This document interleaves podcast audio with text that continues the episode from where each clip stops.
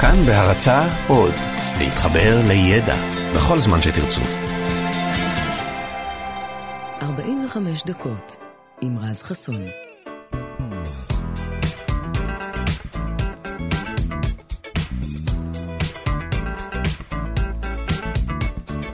בוקר טוב לכם, כאן תרבות 104.9, 105.3 FM, כאן אודי האפליקציה. בוקר טוב, שבוע טוב, מה שלומכם? אנחנו כאן עם 45 אה, דקות נוספות של מוזיקה מעולה וכל מיני דברים חדשים ומעניינים גם לשבוע הזה.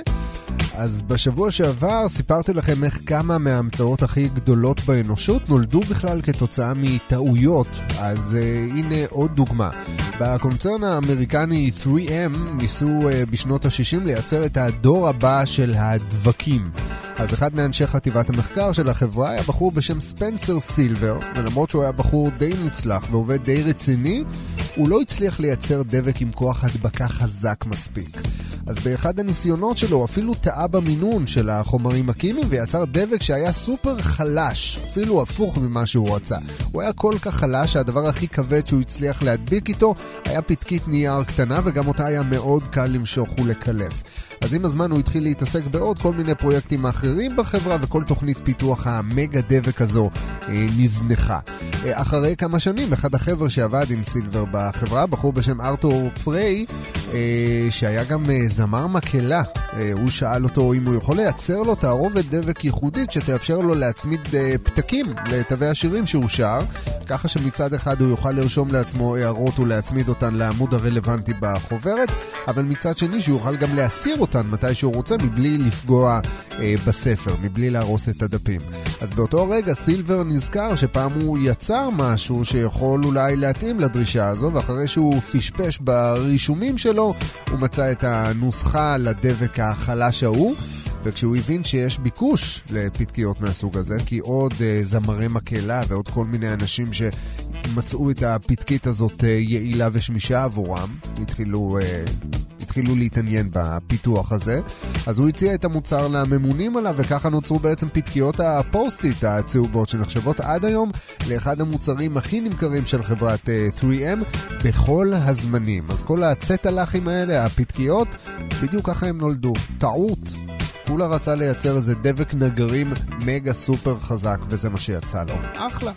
אז אנחנו יוצאים לדרך עם עוד דברים מעניינים ככה שפזורים לנו אה, לאורך אה, כמעט השעה הקרובה, 45 דקות, אנחנו כאן נהיה עד 7 עם מוזיקה שערך לנו אה, גדי לבנה, ירדן מרציאנו על התוכן, לי קוראים רז חסון, ואנחנו פותחים שעון. 45 דקות יוצאות לדרך.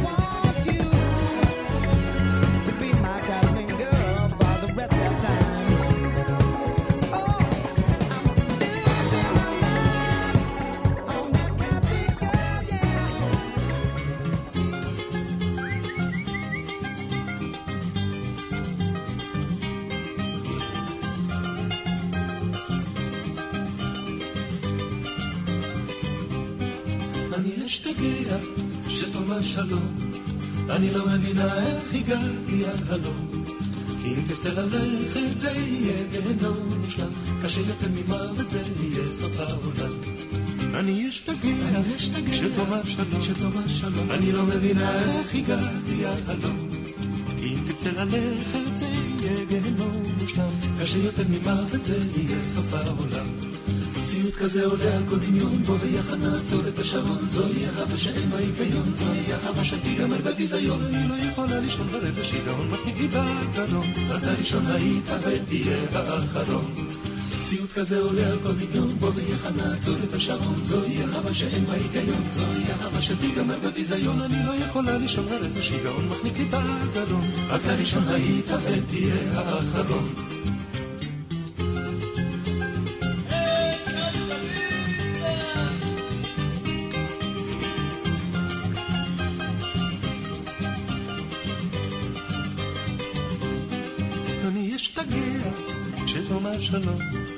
אני לא מבינה איך הגעתי עד הלום.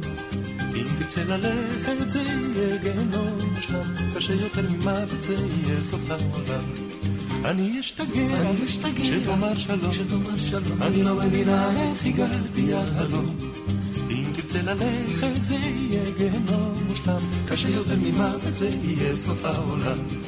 סיוט כזה עולה על כל דמיון, בוא ויחד נעצור את השעון, זוהי אהבה שאין בה היגיון, זוהי אהבה שתיגמר בביזיון, אני לא יכולה לישון אחרי זה שיגעון, מחניק לי בגרון, אתה ראשון היית ותהיה האחרון. סיוט כזה עולה על כל דמיון, בוא ויחד נעצור את השעון, זוהי אהבה שאין בה היגיון, זוהי אהבה שתיגמר בביזיון, אני לא יכולה לישון על איזה שיגעון, מחניק לי בגרון, אתה ראשון היית ותהיה האחרון.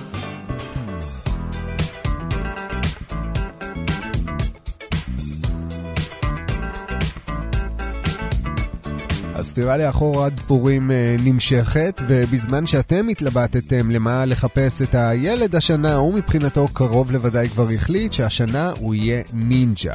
כלומר, גם השנה. כמו בשנה שעברה וכמו בשנה שקדמה לשנה שעברה. תחפושת הנינג'ה היא אולי אחת התחפושות הכי ותיקות בשוק התחפושות. בכל שנה היא משתכללת אולי קצת יותר, אבל עיקר התחפושת תמיד נשאר אותו הדבר בדיוק. בגד שחור וחרב, נכון? כל ילד יודע שככה נראית נינג'ה, למרות שבפועל הנינג'ות ההיסטוריות לא נראו ככה בכלל. הנינג'ות או השינובי ביפנית היו בעצם סוג של מרגלים מיומנים שפעלו ביפן במאות ה-15 וה-16. עכשיו, כמרגלים הם פעלו בעיקר בחשאי, ורק אם לא הייתה להם שום ברירה, אז הם גם נלחמו. אז במהלך היום הם לבשו בגדים רגילים לגמרי, זה כדי להיטמע באוכלוסייה מבלי לעורר חשד, אבל בלילה הם לבשו בגדים אחרים, לא שחורים, אלא בגוון כחול כהה, שנחשב לצבע פחות בולט מהצבע השחור. הם גם נעלו נעליים רכות כאלה כמו גרביים, כדי שהם לא ירעישו כשהם רצים וקופצים ממקום למקום. אז בעידן המודרני התואר הזה נינג'ה נחשב למאוד מרשים, נכון? יש משהו מאוד עוצמתי במושג הזה, ובאיך שלדעתנו הנינג'ות אמורות להיראות. אבל האמת היא שנינג'ה לא נחשבה אז לתואר מכובד ביפן.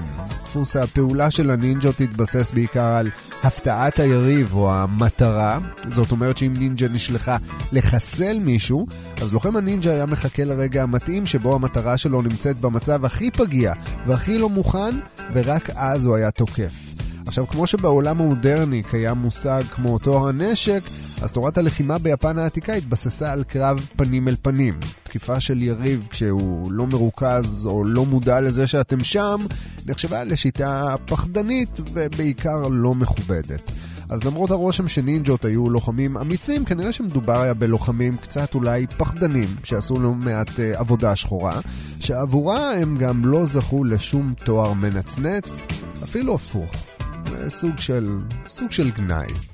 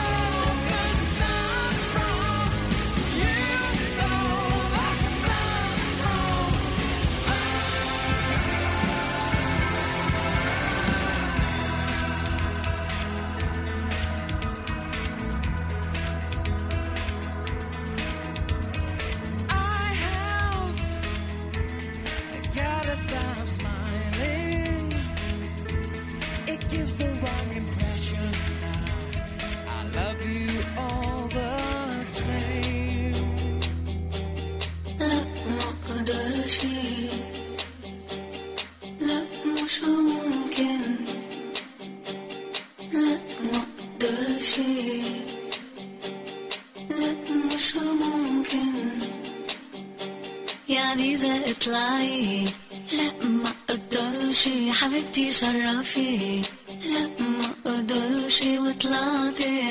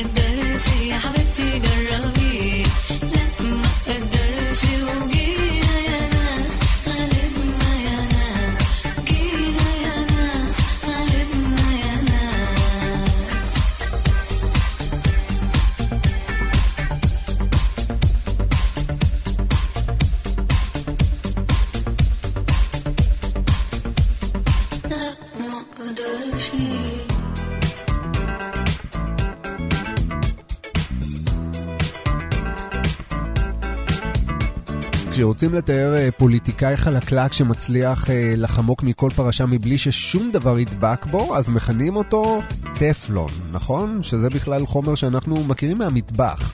יש מחבטות טפלון וסירים מטפלון, ובכלל נשמע שהטפלון הוא המצאה די נהדרת. כי הוא חוסך לנו הרבה עבודת שפשוף בכיור, בדרך כלל פשוט שופכים עליו קצת מים וזהו, הוא כבר נקי. ואתם מוכרחים להודות שהתכונה הזו של הטפלון להישאר תמיד נקי, היא לא פחות מגאונית. הטפלון הוא בעצם תרכובת קימית שפותחה כבר בשנת 1958 על ידי חברת אה, דופונט האמריקנית, והטריק שלה הוא בעצם שזה חומר פלסטי עמיד לחום שמונע חיכוך שלו עם החומרים שבאים איתו במגע, ולכן שום דבר לא באמת נדבק אליו. והוא באמת טוב בזה, הוא ממש ממש טוב בזה. האמת היא שהוא חומר, הוא החומר השני בעולם שרמת החיכוך שלו קרובה לאפס. אז בגלל התכונה הזו בדיוק, בשנים האחרונות התחילו לצפות גם קליעי רובה בטפלון, כדי לצמצם את החיכוך של הקליע בתוך הקנה בזמן הירי, וככה למנוע התפוצצויות בתוך הנשק. אם אתם רוצים לראות את האפקט הזה בצורה הכי טובה, בלי להצטייד בכלי נשק ולראות יריות, אז פשוט תמזגו קצת מים למחבת טפלון. אתם תראו איך טיפות המים לא מתפזרות להן בכל המחבת, אלא נצמדות אחת לשנייה, כי גם למים יש נטייה להקטין את שטח המגע שלהם עם הטפלון. וזה באמת מחזה מאוד מאוד מעניין ומאוד מיוחד.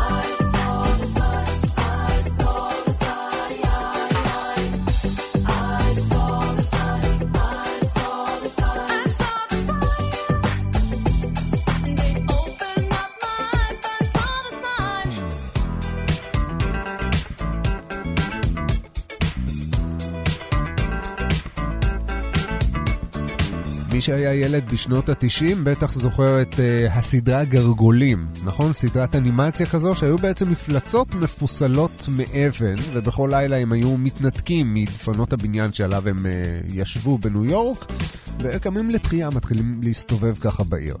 אז כדי לייצר עלילה לסדרת אנימציה כזו לא צריכים בדרך כלל יותר מדמיון מפותח מאוד, אבל במקרה הזה של הגרגולים מדובר ביצורים אמיתיים לגמרי, או יותר נכון בעיצובים אמיתיים לגמרי. הגרגולים לא היו סתם פסלים, אלא עיצובים שהיו מאוד נפוצים בסגנון הגותי במאה ה-16. הם שולבו בעיקר במבנים של כנסיות וקתדרלות נוצריות, אבל השימוש העיקרי שלהם היה פחות אסתטי ויותר פרקטי. אפשר לומר שהגרגולים היו בעצם מרזבים מעוצבים. כן, כן, מרזבים. כל מבנה נוצרי דתי שנבנה בתקופה ההיא היה זקוק כמו כל מבנה אחר בעצם גם למערכת אה, מרזבים, שנועדה להגן עליו ממפגעי מים ומהצטברות של מי גשמים. אז כדי לא לקער את העיצובים המיוחדים של הכנסיות, האדריכלים של התקופה פשוט הצניעו את המרזבים בפסלי האבן האלה, שזה, אתם מוכרחים להודות, פתרון אה, מאוד יצירתי בסך הכל. אבל אם כבר לשלב במרזבים פסלי אבן, למה הם מוכרחים להיות כל כך מפחידים? זאת שאלה. למה אין פסלים חייכנים וחמודים? למה, למה דווקא מפלצות? אז גם זה לא מקרי, המטרה של הגרגולים הייתה בין השאר גם להפחיד, אבל לא בני אדם, אלא יותר שדים ורוחות. זו בעצם הייתה עוד דרך לשמור על המבנה הקדוש מכניסת כל מיני צורות אנרגיה אפלות ושליליות מהעולם המיסטי והאפל. אז בשלב מאוחר יותר הפסלים האלה הפכו לעיצוב אה, גותי שכבר עמד בפני עצמו, והם לא שולבו בהכרח עם אה, מרזבים. הפסלים האלה כונו כבר גרוטסק, בעוד שהגרגולים נשארו מרזבים מעוצבים. אז היום כמעט שאין הבחנה בין גרוטסק לגרגול, כי שניהם משתייכים לאותה תקופה היסטורית, ונעשה בהם שימוש די דומה, וגם כי הם מפחידים באותה מידה.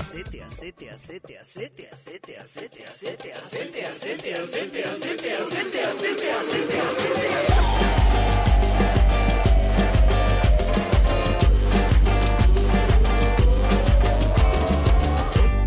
שירתי? עשיתי צבא!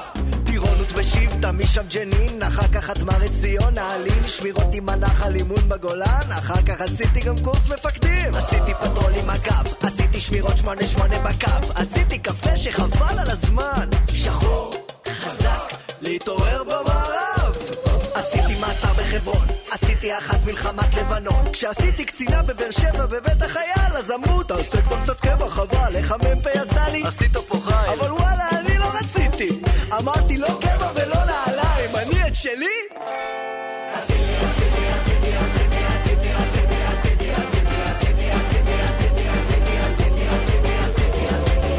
מה זה טיילתי? עשיתי את הודו! בצפון עשיתי כמעט את הכל, דרמסלה מנה לי ואין על כסול, אבל אז קצת נמאס לי, עשיתי פרסן, הוא ברבה לי, עשיתי את הטרק במדבר, שלושה ימים, שני לילות, אופנועים, אחר כך עשיתי קשמיר ונגמר. נשאר רק לעשות הדרום! עשיתי עצירה ברג'סטן, קניות הכי זולות, עשיתי משם לגואה בבומביי עוד חודש, לפעלו למרום קצת אמרי מיציתי, אני את שלי? מה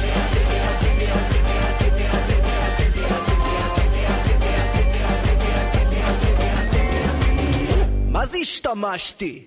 עשיתי סמים! ירוק! חום! לא סמים קשים! שחטות, ג'וינטים, פייסלים, ספליפים, העפתי גפיים הפלתי ראשים עשיתי את הקוקה וקצת חגיגת, רק בעפנו שורות, לא בלעתי, הסנפתי ב-MD עשיתי פעם אחת, אבל לא נפתח, אז וואלה, לא אהבתי קוק פרסי לא עשיתי! למה אומרים שאתה נגנב? אבל שפיץ טריפ אסיד, יענו בול, זה כן עשיתי, אבל עזוב אותך עכשיו עכשיו רק רוצה לעשות לביתי, לעשות שמות, לעשות עסקים, לעשות המכה, לעשות קייקים, רוצה לעשות חיים. אבל גם רוצה לעשות חושבים, לעשות תשובה, לעשות נפשות, לעשות אהבה, לעשות ילדים, לעשות מה שגבר צריך לעשות.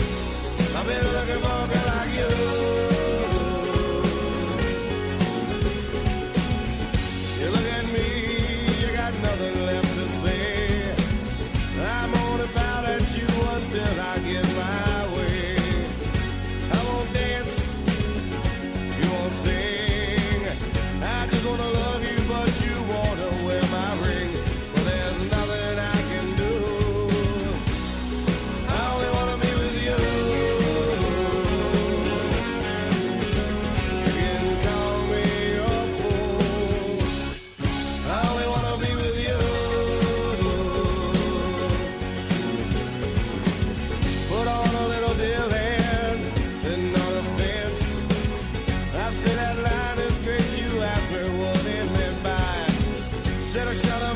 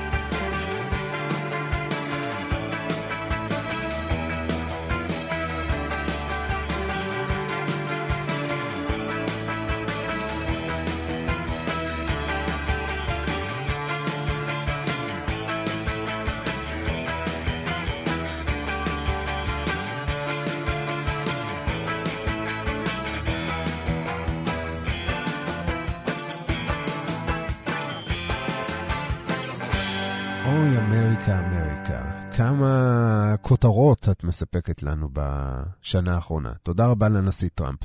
אה, פורטיס סחרוף, אמריקה, אה, איתם אנחנו אה, נפרדים, כי ממש עוד רגע שבע, וזה הזמן לומר שלום.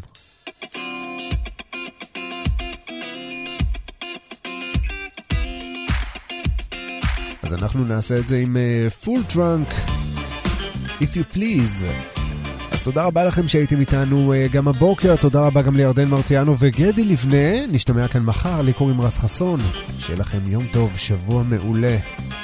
וזהו, יאללה ביי.